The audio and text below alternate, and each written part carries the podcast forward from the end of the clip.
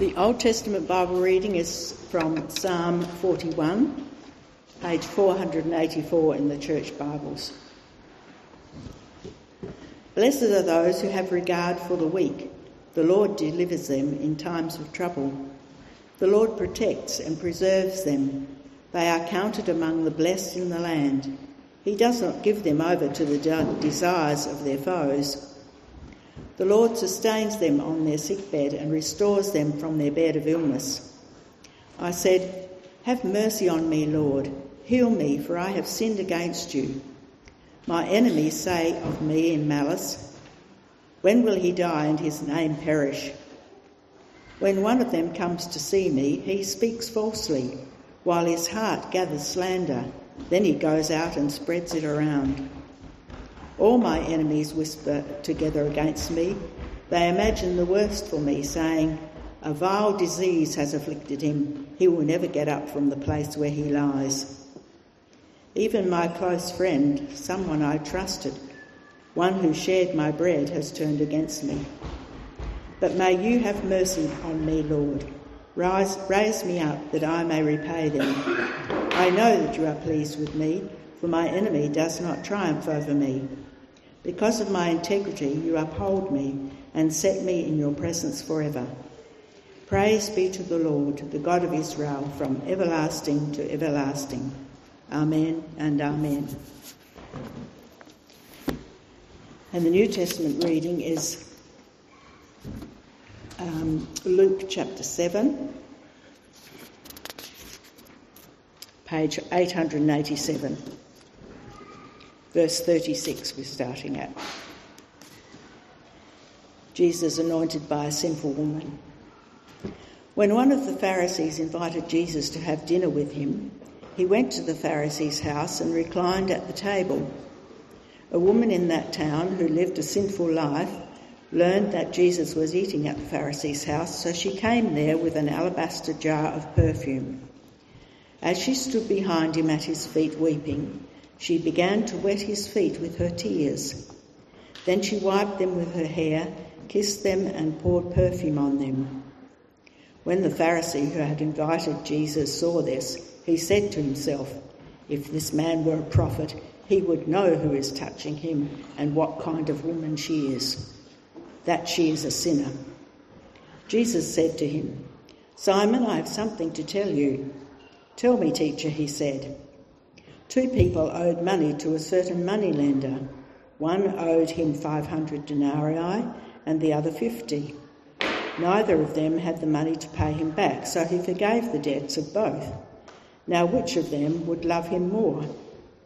Simon replied, I suppose the one who had the bigger debt forgiven. You have judged correctly, Jesus said. Then he turned towards the woman and said to Simon, Do you see this woman? I came into your house. You did not give me any water for my feet, but she wet my feet with her tears and wiped them with her hair. You did not give me a kiss, but this woman from the time I entered has not stopped kissing my feet. You did not put oil on my head, but she has poured perfume on my feet. Therefore I tell you, her many sins have been forgiven, as, as her great love has shown. But whoever has been forgiven little loves little. Then Jesus said to her, Your sins are forgiven. The other guests began to say among themselves, Who is this who even forgives sins? Jesus said to the woman, Your faith has saved you. Go in peace. After this, Jesus travelled about from one town and village to another, proclaiming the good news of the kingdom of God. The twelve were with him and also some women who had been cured of evil spirits and diseases. Mary, called Magdalene, from whom seven demons had come out, Joanna, the wife of Chuza, the manager of Herod's household, Susanna, and many others.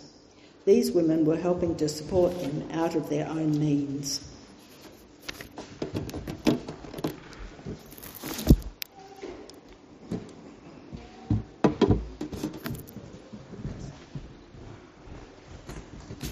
Well, good morning, everyone. Um, my name's Bernard, and I'm the pastor here. And um, uh, it's just been really delightful, actually, in recent weeks to see new folks come along and uh, checking out our church. And if that's you and I haven't met you yet, then I'd love to do that. And I hope that you can make it to the uh, membership lunch, which Jess mentioned just before. Um, as a word of context, um, uh, in the last, well, now second year, I've been here, this is my second year at Summerlees, we've been spending the start of our um, church year in terms of, uh, you know, major preaching series, getting into one of the Gospels at the start of each year. I think it's a nice thing to do. And it's actually a, a uh, like traditional liturgical church thing to do, to, um, but I think it's a good tradition, to get into the Gospel stories at the start of the year between um, the start of the year and Easter, kind of uh, walk with Jesus uh, through the beginning portion of the year. I think it's just nice and um, spiritually helpful for us, which is why I think we should do it. Um, and we happen to be up to Luke chapter 7. This is the bit that we're up to. I'm hoping that we'll be able to make it um, to sort of halfway through chapter 9 um, just shortly after Easter. That's where I'm aiming for. So, if you're new here, uh, a little bit of context as to kind of where this week fits into the broader context. Um, that's where we are. Now, I'm going to begin with a fairly blunt um, claim, and perhaps it's not the, the statement that you kind of um, expect or think that we necessarily need to hear on this particular morning, but bear with me. Um, I'm going to begin with this blunt assertion. When we lose sight of our sin, uh, I put it to you that we simultaneously lose sight of something else that is very precious indeed. When we lose sight of our sin, uh, and by the way, I know that sin is a complicated word for some of us. Let me just pause there and comment on that. By sin, I don't just mean uh, petty little rule breaking that uh, you know, based on nitpicking kind of laws that virtually nobody except a few stuffy old clerics even care about, you know, barely even conscious of. Um, and, and, and, sin on the other end of the spectrum, I don't just mean those few especially egregious evils that almost no one is guilty of, um, but which we are all quite happy to refer to as sin um, murder, uh, theft on a grand scale, uh, busting up marriages through adultery, or scamming innocent people out of their life savings, which, oh my goodness, how common is that now? Anyway, that's a whole other story. No, by sin, I mean sin like the Bible talks about sin. Um, that whole posture of living life apart from God, ignoring God, um, to some degree against God, even, or uh, uh, um, uh, yeah, ignoring Him. Life on my terms, thanks very much, God.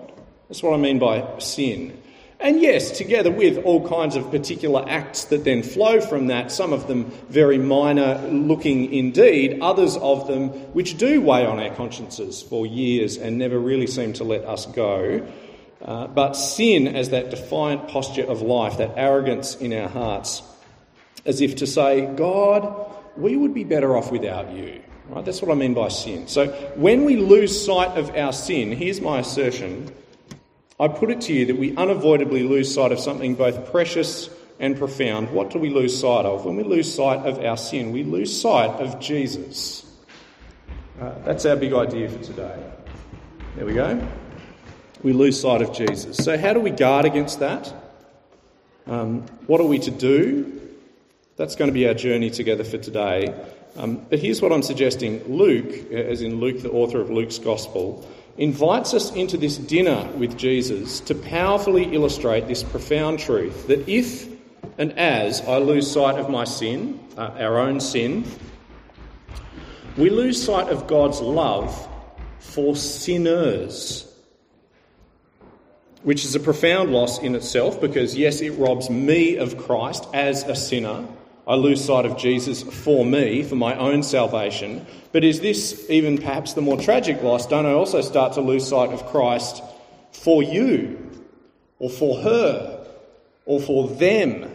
Christ's love for sinners beyond me and around me, other than me. How on earth do we even uh, measure this, perhaps even worse than me on a social scale? You, you think of the story that we're encountering here. And as that blindness then sets in and takes hold, and prejudice and pride start to sort of form cataracts over our eyes, uh, how will my eyes begin to see again the love that Jesus expects me to show to sinners like me?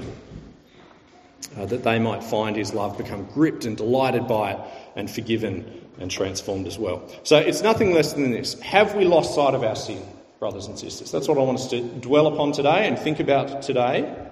Then have we become blind, even lost ourselves, loveless people, and now lacking any real vision for our dear, flailing, and yes, sinful world and friends. So there's my dramatic assertion. How about we pray and dive into Luke chapter 7 and into chapter 8? Let's pray together. Our Father in heaven, uh, we come to your word this morning uh, expectant and eager to hear the voice of our Heavenly Father, our comforter and our guide through the Holy Spirit, our rescuer and redeemer in the Son, the Lord Jesus Christ, and our devoted and determined Father in heaven. God, we come to you, our three in one God, Father, Son, and Spirit, to learn your ways. We want to know your ways more deeply, not just in the sense of how we ought to live, the ways that we ought to walk in, but we long to know your ways more deeply in the sense of how you have been toward us, the God that you've demonstrated yourself to be. We want to marvel afresh at the extraordinary, at the surprising, at the delighting history of our God's love for humankind and even for sinners. So, God, would you surprise us and delight us again today, please? Even as you challenge and astound us again with the call of Christ over our lives. God, may your word prove effective in shaping our souls, even right now. In Jesus' name we ask it. Amen. So I have uh, four points for today, not three. So if you're taking notes and you're using one of the pre-prepared sheets, you're going to have to, I don't know, what are you going to do? Turn it over, write point four on the back, or divide one of the boxes in half. I don't mind um, how you go about that. My four points will hopefully lead us through something of an eye test. So we're talking about when we lose sight of our sin. I'm just going to play on that metaphor a little bit. Uh, our four points will lead us through a sort of an eye test. Um, perhaps you've gone to the doctor uh, for an eye test of late um, and you've had to read the letters on the chart on the wall, um, or you're not so good with letters yet, and so there, there, were pictures there. And is it a heart or is it a house? Is it a square or is it a circle? Um, or we, we need to sit and look in the goggles, sit on mum or dad's lap and look through the goggles on the machine. Maybe we've been and had something of an eye test for our eyes um, today, we're going to be having, through this story of Jesus, uh, it's not a machine or a chart on the wall, it is a story in our Bibles that helps us to see what's going on in our hearts, to see our sin in us and see our wonderful Saviour in Jesus. So, our first point, our first chart in the eye test is Do you see this woman? So, Luke tells the story, and it seems to me he's trying to uh, contrast, if you like, two different people's vision, two different, maybe sets of glasses, two prescriptions, if you like. Um, that is Simon and Jesus, because yes, they may be looking at the very same scene, even the very same person, but gosh, they see her so very differently. Let's read together and perhaps um, have this in mind. How do you think Luke, the, the writer here, wants us to see uh, this woman? How do you think he wants us to see this scene? Let's read from verse 36 together if we could. Uh, now, one of the Pharisees invited Jesus to have dinner with him, so he went to the Pharisee's house and reclined at the table. When a woman who had lived a sinful life in that town learned that Jesus was eating at the Pharisee's house, she brought an alabaster jar of perfume. And as she stood behind him at his feet, weeping, she began to wet his feet with her tears. Then she wiped them with her hair kissed them, and poured perfume on them. Um, we will keep reading in just a moment, but how would we describe the mood or the vibe of that scene, even so far? Are you with me? It feels, doesn't it, suddenly uncomfortable, the scene that we're looking in on. Vulnerable, exposed, I'm not sure of quite the right word. All she can see is Jesus, right?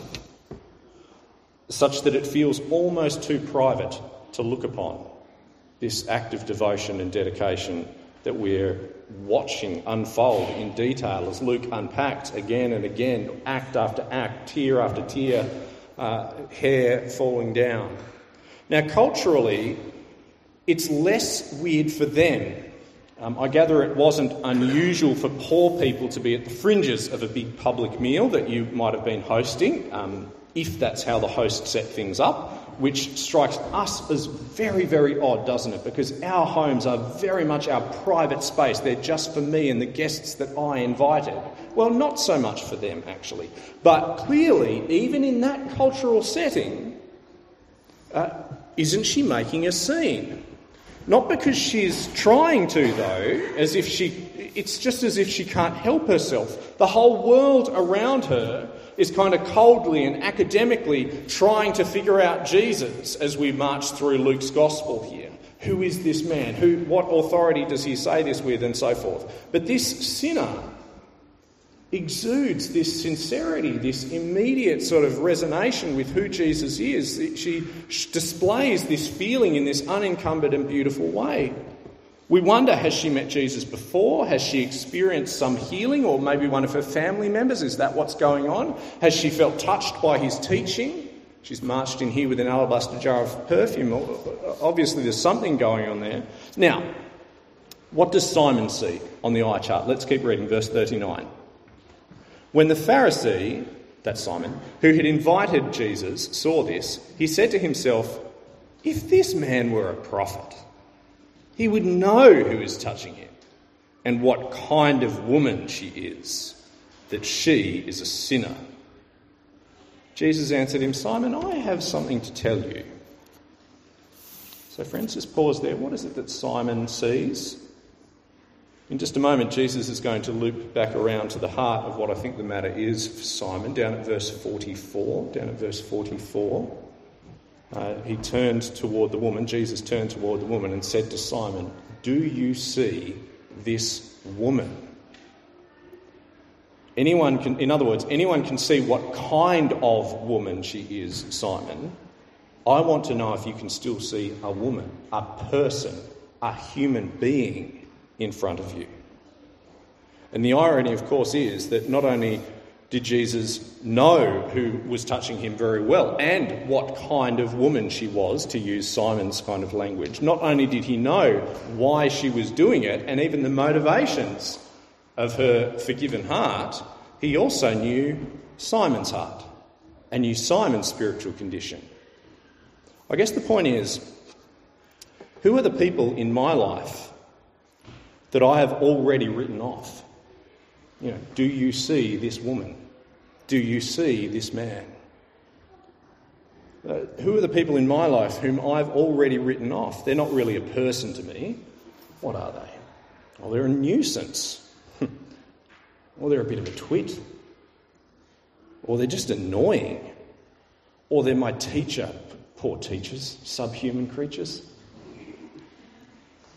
Or they're my boss or they're a person that everyone tries to work around. They're the person who can do no right in my eyes. Maybe someone we find so over the top we just cannot take them. Or someone whose reputation, well, that speaks for itself. Nobody likes them either. Friends, do we risk missing this? That underneath all that, there is a person. Verse 44 Do you see this woman, Simon? this man, this classmate, this that apprentice in the light that Jesus sees them. Because if we can't see them, then perhaps there's something else that you can no longer see clearly. So, secondly, do you see yourself? Second eye chart.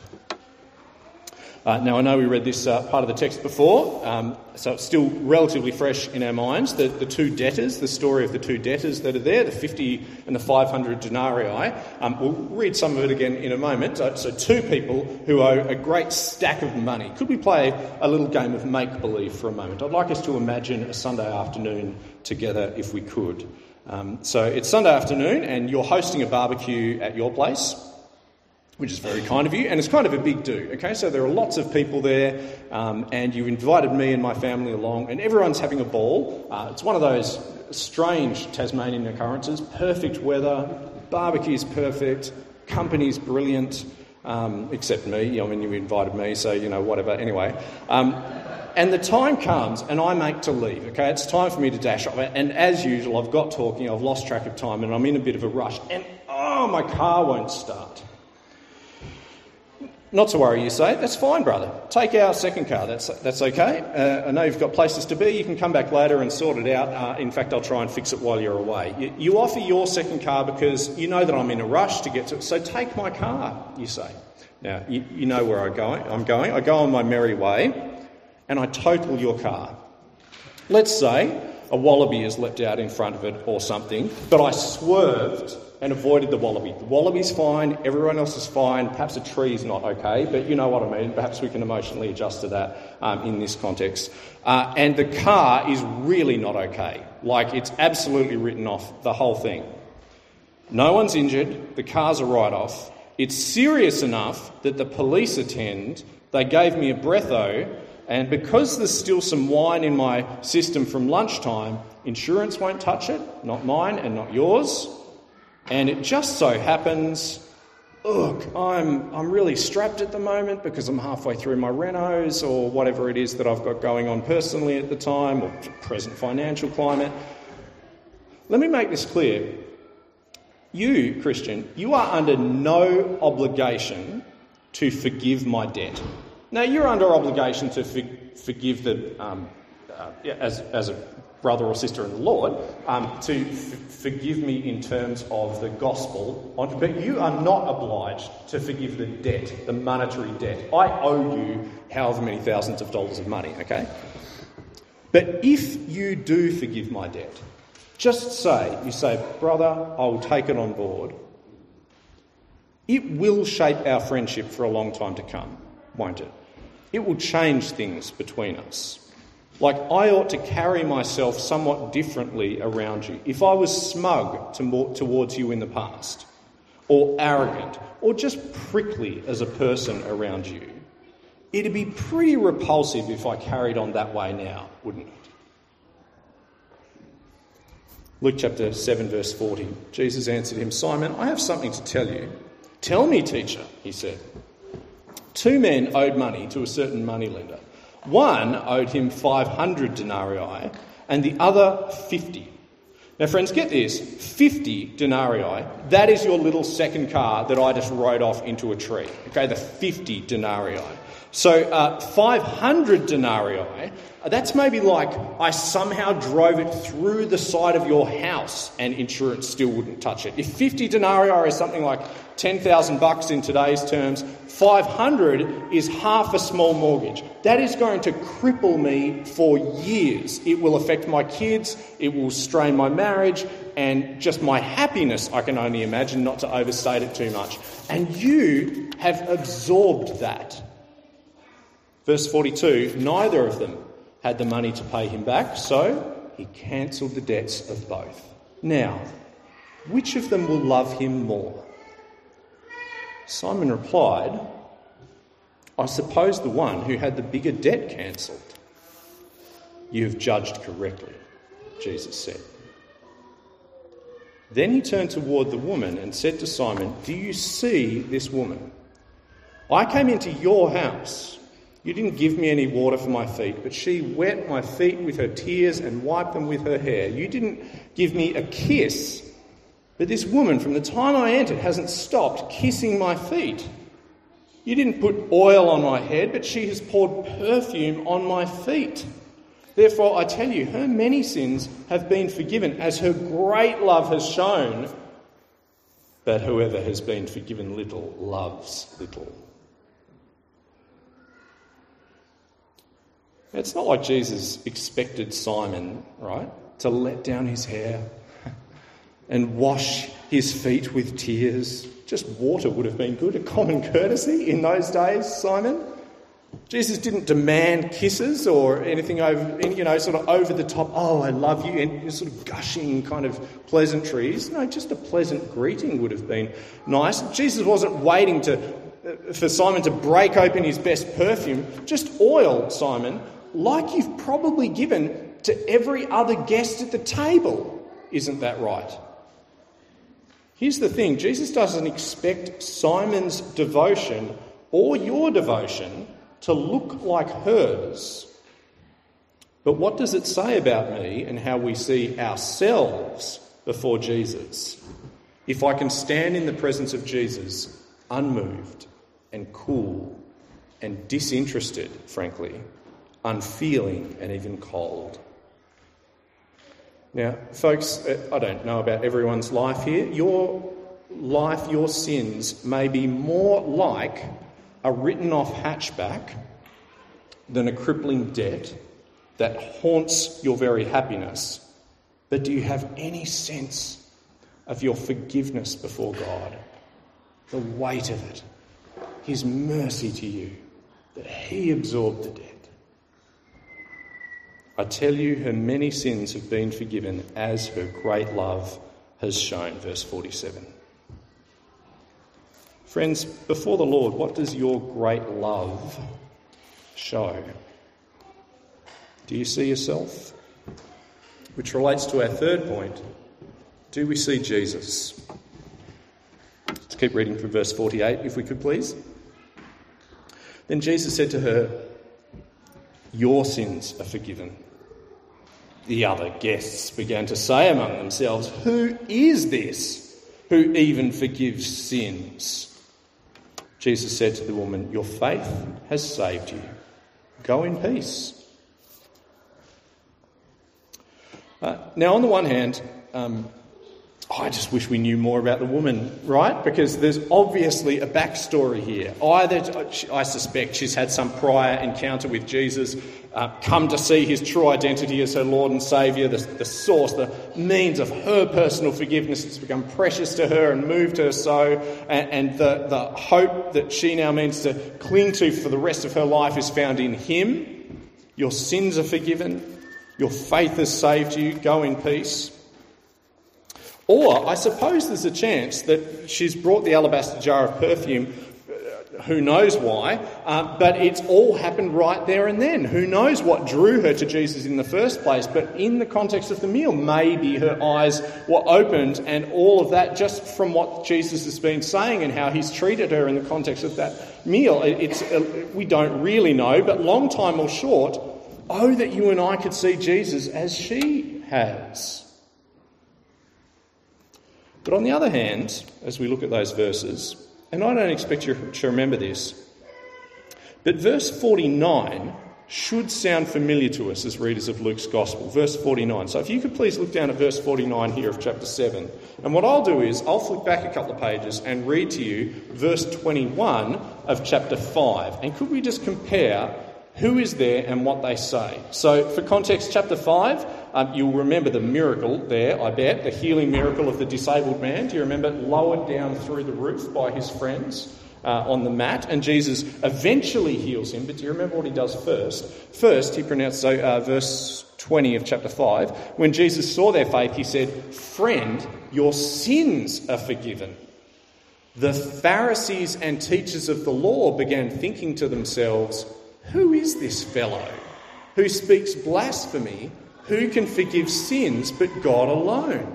And then we come to chapter 7, verse 49. They began to say among themselves, Who is this who even forgives sins? Do you see the implication that I think Luke wants us to draw?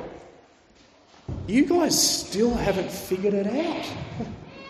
It's been chapters. You are so blind to Jesus that you are still stuck with your heads and your hearts chapters ago. Meanwhile, this sinner who's so far beneath you, this woman, what kind of woman she is, who you clearly know all about, but for whatever reason, you don't even use her name, do you, Simon, when she's right there? She sees Jesus with crystal clarity and it has changed her life. Your faith has saved you. Go in peace. Perhaps some of us need to hear this. If you would love to find peace with God in your heart and relief, frankly, from your skeletons, from your regrets, from your past, um, that stuff that weighs on you quietly, you will not find such peace and relief apart from Jesus until you can see Jesus. The Pharisees are actually asking the right question. But for chapter upon chapter now, it's as if they cannot bring themselves to actually answer it when the answer's right in front of them. Why can't they see him? Who is this who even forgives sin? Why can't they answer it for themselves? I think we get hints, friends.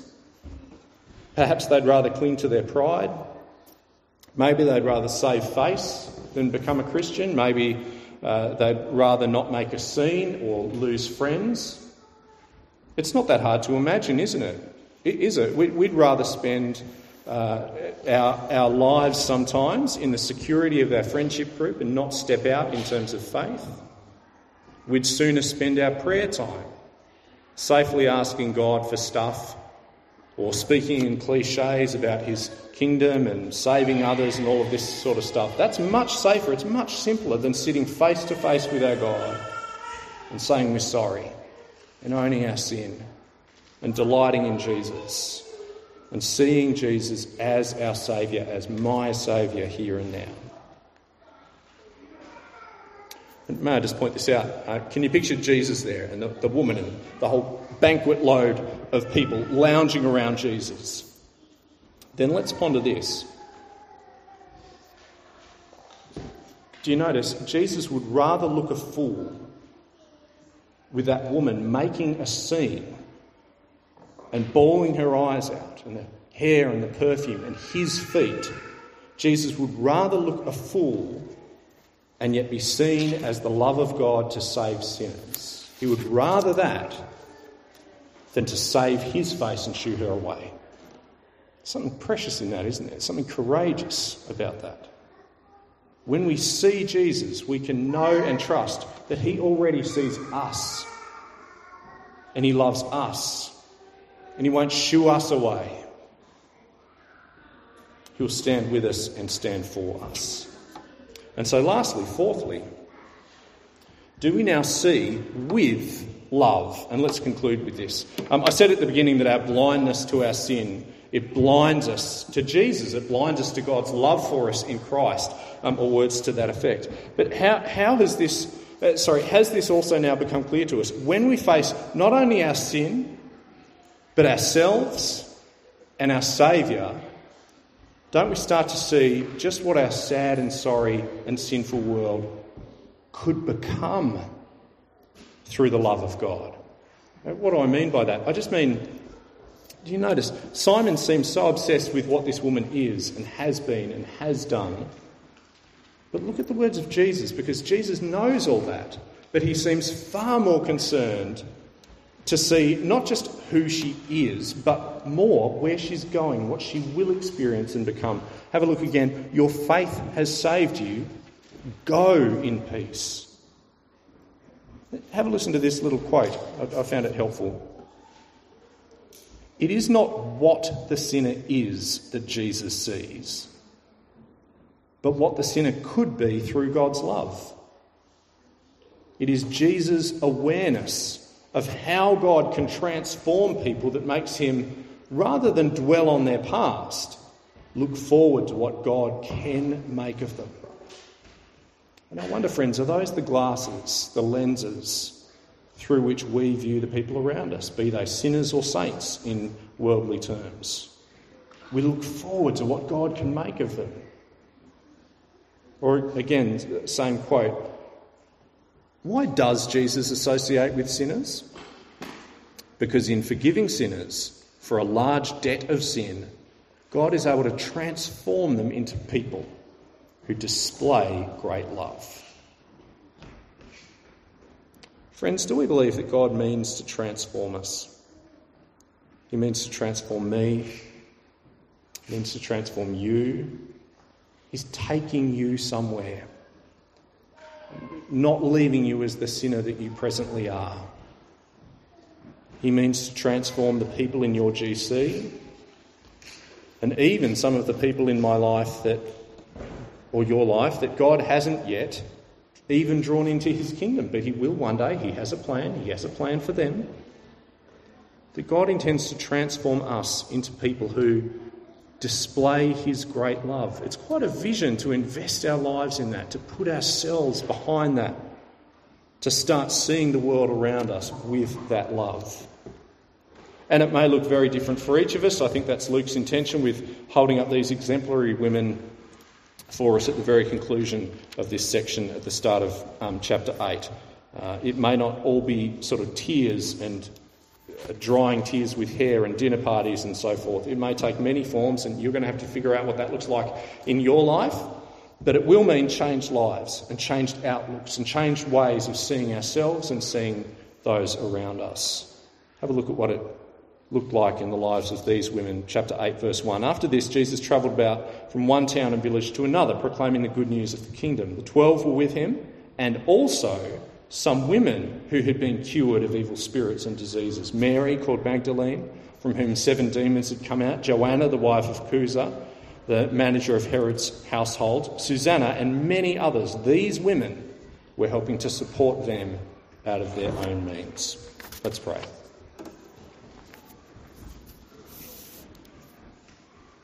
Our Father God in heaven, would you forgive us, please, for our complacency and our indifference, for our minimising of the seriousness of sin, especially our own, as we lead lives that at times bear so little reference to you and precious little true gospel love for the people that you've placed right around us in life.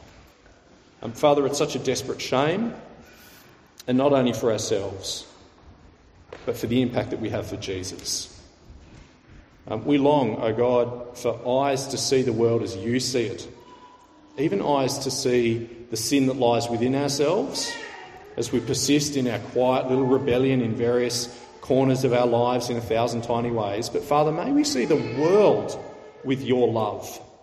May your love give us a softness, an affection, a kindness toward others, but also a vision and an aspiration for what the world will one day be a place of forgiven sinners who gladly glorify our saving Lord, the Lord who loves us.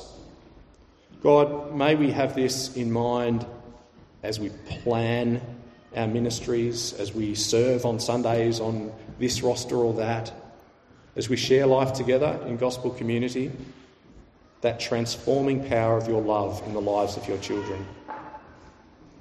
And finally, God, we pray for, and perhaps some of us pray as, uh, any here this morning who have for too long attempted to hide our sin away from you.